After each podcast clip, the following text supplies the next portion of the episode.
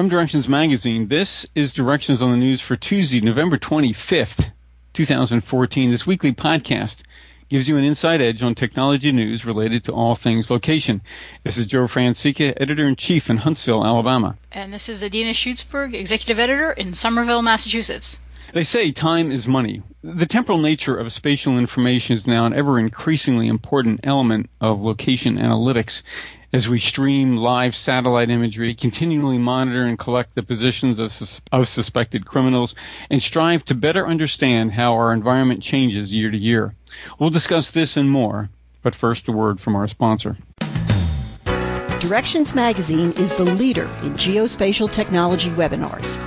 If your organization is interested in more sales leads, stronger brand awareness, and positioning your company as a key thought leader, then let us help you deliver a professionally produced live event that reaches a global audience. For more information on both our 30- and 60-minute webinar formats, go to www.geospatialwebinars.com.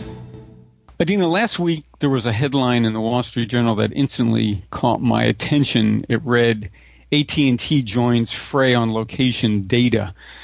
At issue was that AT&T believes that the federal investigators might need a warrant to gather data about a cell phone user's location. In the past, in order to obtain a carrier's location data, investigators merely had to obtain a judge's consent order. Well, according to the article, the standard of proof is lower with the consent order than for a warrant, thanks to a Supreme Court decision from the 1970s. In a friend of the court brief filed early last week, AT&T said that a high court's reasoning applies poorly to how individuals interact with one another and with information using modern digital devices. Nothing in those prior court decisions contemplated, much less required, a legal regime that forces individuals to choose between maintaining their privacy and participating in the emerging social, political, and economic world facilitated by today's mobile devices or other location-based services, unquote. And just to clarify one thing, AT&T filed the brief because there's a case pending before the 11th Circuit involving an individual who was sentenced to almost 162 years in prison for his involvement in crimes after obtaining a judge's order. 67 days of cell phone location data placed the individual near the scenes of these crimes. And this summer, a three-judge panel ruled that these location-based data records should be protected under the Fourth Amendment, which guards against unreasonable searches and seizures. So the argument here is that now law enforcement officials can tap into what amounts to a time machine, that's the Wall Street Journal's words, not mine, to go back and analyze the proximity and temporal nature of activity, whether criminal or otherwise. So according to them, time travel is now possible. So this time plus location equals something, whatever that analysis will be. So hearing about this case and looking at other possible examples of the temporal nature, what are the future consequences and possibly applications of time-based location data? Well, clearly we've got to figure out sort of the legal aspects of this, and this has sort of been rolling around for some time in different jurisdictions, and what kind of permission do you need to get or guidance do you need to get from a judge to get access to that data, and then how to use it. And one of the things that I think is really interesting is that I feel confident that despite that headline in the Wall Street Journal, most people have no idea that this is going on or and really just aren't even paying attention as this progresses. But I think they might because of something happening in popular culture. And the thing that's happening in popular culture is a podcast called Serial. Now, have you ever heard of that? No, I'm not familiar with that. Okay, so Serial is a spin-off of This American Life, well-known to people from NPR, and it's basically one story told in a serial format, hence the name, over many weeks. And the first story of the podcast is about a murder that happened in the late 1990s, where a young man was put in jail for murdering his girlfriend. And one of the pieces of evidence, as we learn about the case over these weeks, has to do with cell phone data. I've been listening to the podcast since the beginning, and then about a week and a half ago, all of a sudden, every podcast that I listened to, the one on public relations, the one on technology, the people talking in my coffee shop, all of a sudden everyone was talking about this podcast. So it is part of popular culture. It is the most popular podcast ever, apparently, as of this week. And this is one of the fundamental things, is how can we use this location data? And this is all cell tower data back from the day. And does it really put the people in the place where they said they were, or were they somewhere else? So there's two parts of this. One is there's the data itself, and then there's the what conclusions can you draw and how valuable and accurate is it as we look at things like, did somebody commit murder? Or did you, in fact, cross into private land when you shot the deer? Those kinds of things. Right. So and there's also timing. Were you on land that was illegal to hunt on at the right time when it was hunting season? I think what this is really boiling down to is that more and more we cannot separate location from time. Right. And those are really two great examples because going back to the AT&T example, apparently the government argued, and I'm quoting from the journal again, the government argued in a brief filed in August that location data helped to deflect suspicion from the innocent, build probable cause against the guilty, and in the search for truth, and judiciously allocate scarce investigative resources. So those two examples you gave do both, right? Protect the innocent and give probable cause to those who might be guilty. Yeah, the potential is enormous, and it's certainly something for people to keep an eye on. I want to take criminal activity out of an example, and I want to look at health and medical applications. I see the possibility of mapping location and time to certain health triggers to solve some difficult medical illnesses that may be the result of environmental situations. And just off the top of my head, migraines come to mind. A lot of people suffer from migraines, but they don't know what the trigger is to migraines, and maybe the time and place aspect of that could help people. We're all wearing wearables these days, right? So we want to monitor our health better. So one of those examples just came to mind. How do we use that type of time and place information? And migraines came to mind. And maybe one that's an example of that's kind of a short-term example. A longer-term function of time and place. I went back to an example that Bill Davenhall, a friend of both of ours who used to be with Esri, he gave a TED Talk once called Your Health Depends on Where You Live. And while that was primarily a talk on location-based environmental conditions, you can definitely trace a temporal element to the type of analysis because he was tying his medical history to location in time, and Bill equates the early years of his life living in close proximity to a hazardous waste site where there was sulfur dioxide and methane gas, where he lived in Scranton. Then he moved to Louisville, and he happened to be living next to a plant that was spewing chlorine and benzene. And then he moved to Southern California when he was at Esri, and of course, car pollution, air pollution, ozone, CO2. That to me gave another kind of a long-term example of time and place and where we might best see that correlation. One thing I want to point out, though, is out of all of this information, how do we best visualize this time element? There are some GIS solutions that have great functionality. I'm not sure that we do a great job of examining how the time aspect. Some of them use slider bars to compare changes in satellite imagery. I just don't see that as being a great use of our technology. And maybe there's something better out there. But I think visualization is such an important part if we're going to look at the time element.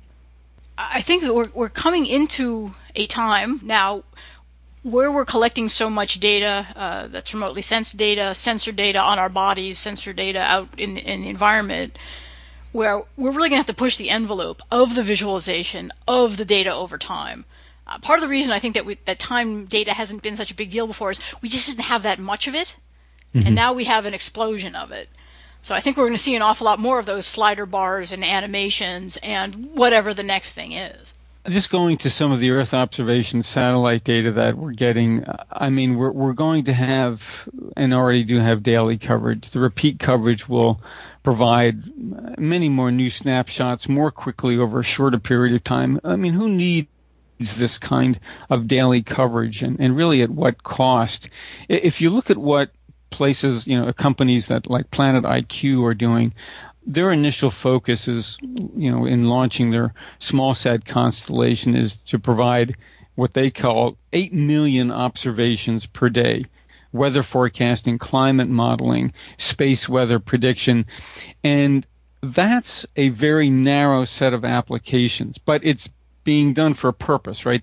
Their business model is more observations per day, but specifically on climate and specifically with a certain spatial resolution. I applaud Planet IQ because they seem to have thought through, I know what I want. I know what I'm going to launch, and I know who this market is. I'm not sure everybody's doing it, but I like what Planet IQ is doing. Well, and that's an interesting one because, let me see if I remember right, weather is changes over short periods of time, and climate is sort of weather over the long term, right? Right. So is the idea that they're going to capture sort of weather information and then sort of hold that over time to compare to the past and the future? Well, and I think even more real-time predictions. And it was interesting in reading, the spatial element for them is the depth of the atmosphere, not necessarily going all the way down to land, right? So whatever they can monitor from the upper reaches of the atmosphere to predict weather, I think is what their objective is.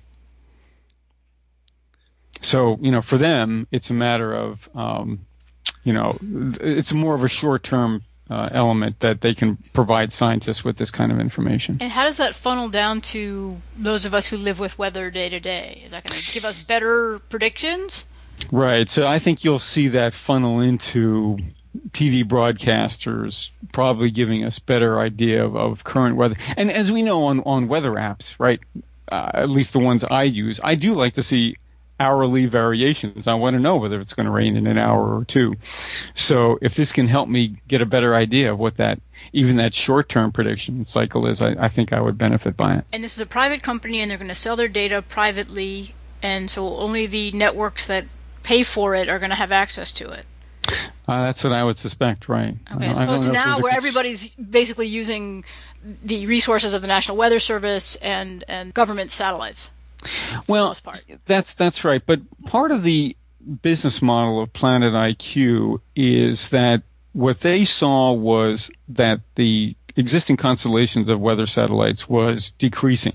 In other words, they were getting old. They needed to be replaced. They saw a window of opportunity to send up a constellation to supplement or replace government satellites that they thought weren't doing as good a job, I guess, as need to be, or they weren't being replaced at the frequency where weather prediction is. It's going to impact more than our individual lives. I mean, it impacts agricultural data and so many other types of industries.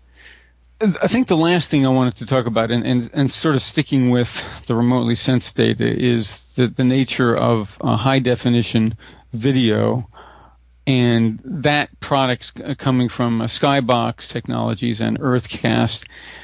They'll be streaming HD video in near real time. And some applications are obvious, and there are some that are not so obvious. Let's start with what the obvious ones are. Yeah, go ahead. You're going to want to look at traffic information. I think traffic is one of those things where you're going to want real-time updates. That's sort of an obvious. Don't we have that now? We have helicopters. We do. The helicopters can go wherever they want. They can hang out over the traffic jam. They're not moving in space. They don't only have 90 seconds. We've got those cameras that are attached to the overpasses that are there and on all the time. I think we're doing pretty good on data about traffic. Yeah. Well, I think some of the applications are not so obvious. Commodity pricing is one.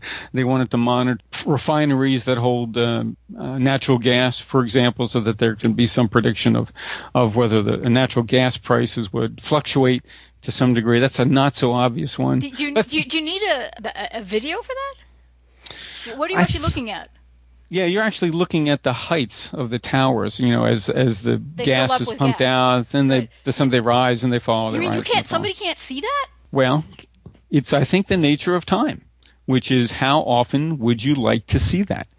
Do commodity prices fluctuate daily? Yeah, they do. And maybe this is a more effective and efficient way of gathering that type of information. Or you could have a guy with a telescope. Yeah, that's right. I mean, so you're not a fan of live HD video, I can tell. I haven't found the compelling reason. Okay, so what are the non-obvious ones? Okay. So let's go back to what I said before. Okay, we got helicopters. In some parts of the world, of course, you can use drones. Right. They can stay up there for a long time, and you can put them where you want and so forth. And in some places, static cameras can do the job. Right. I think I just posted something about a company, I think it's in New York, and you put the camera in your window and they pay you to take pictures regularly. So there's all kinds of ways with very low-cost technology and low-cost people to capture some of this data. What this video has to be about is places where we can't get in there, where we need 90 seconds of high-definition data. And the problem is that if your camera is sitting on the space station, how often are you going to be looking at the place that you're interested in? No, that's a good point. So things that I want to see that are hard to do, hard to capture for that, okay? So I'm a long-distance runner, and we do all these crazy long races in the woods.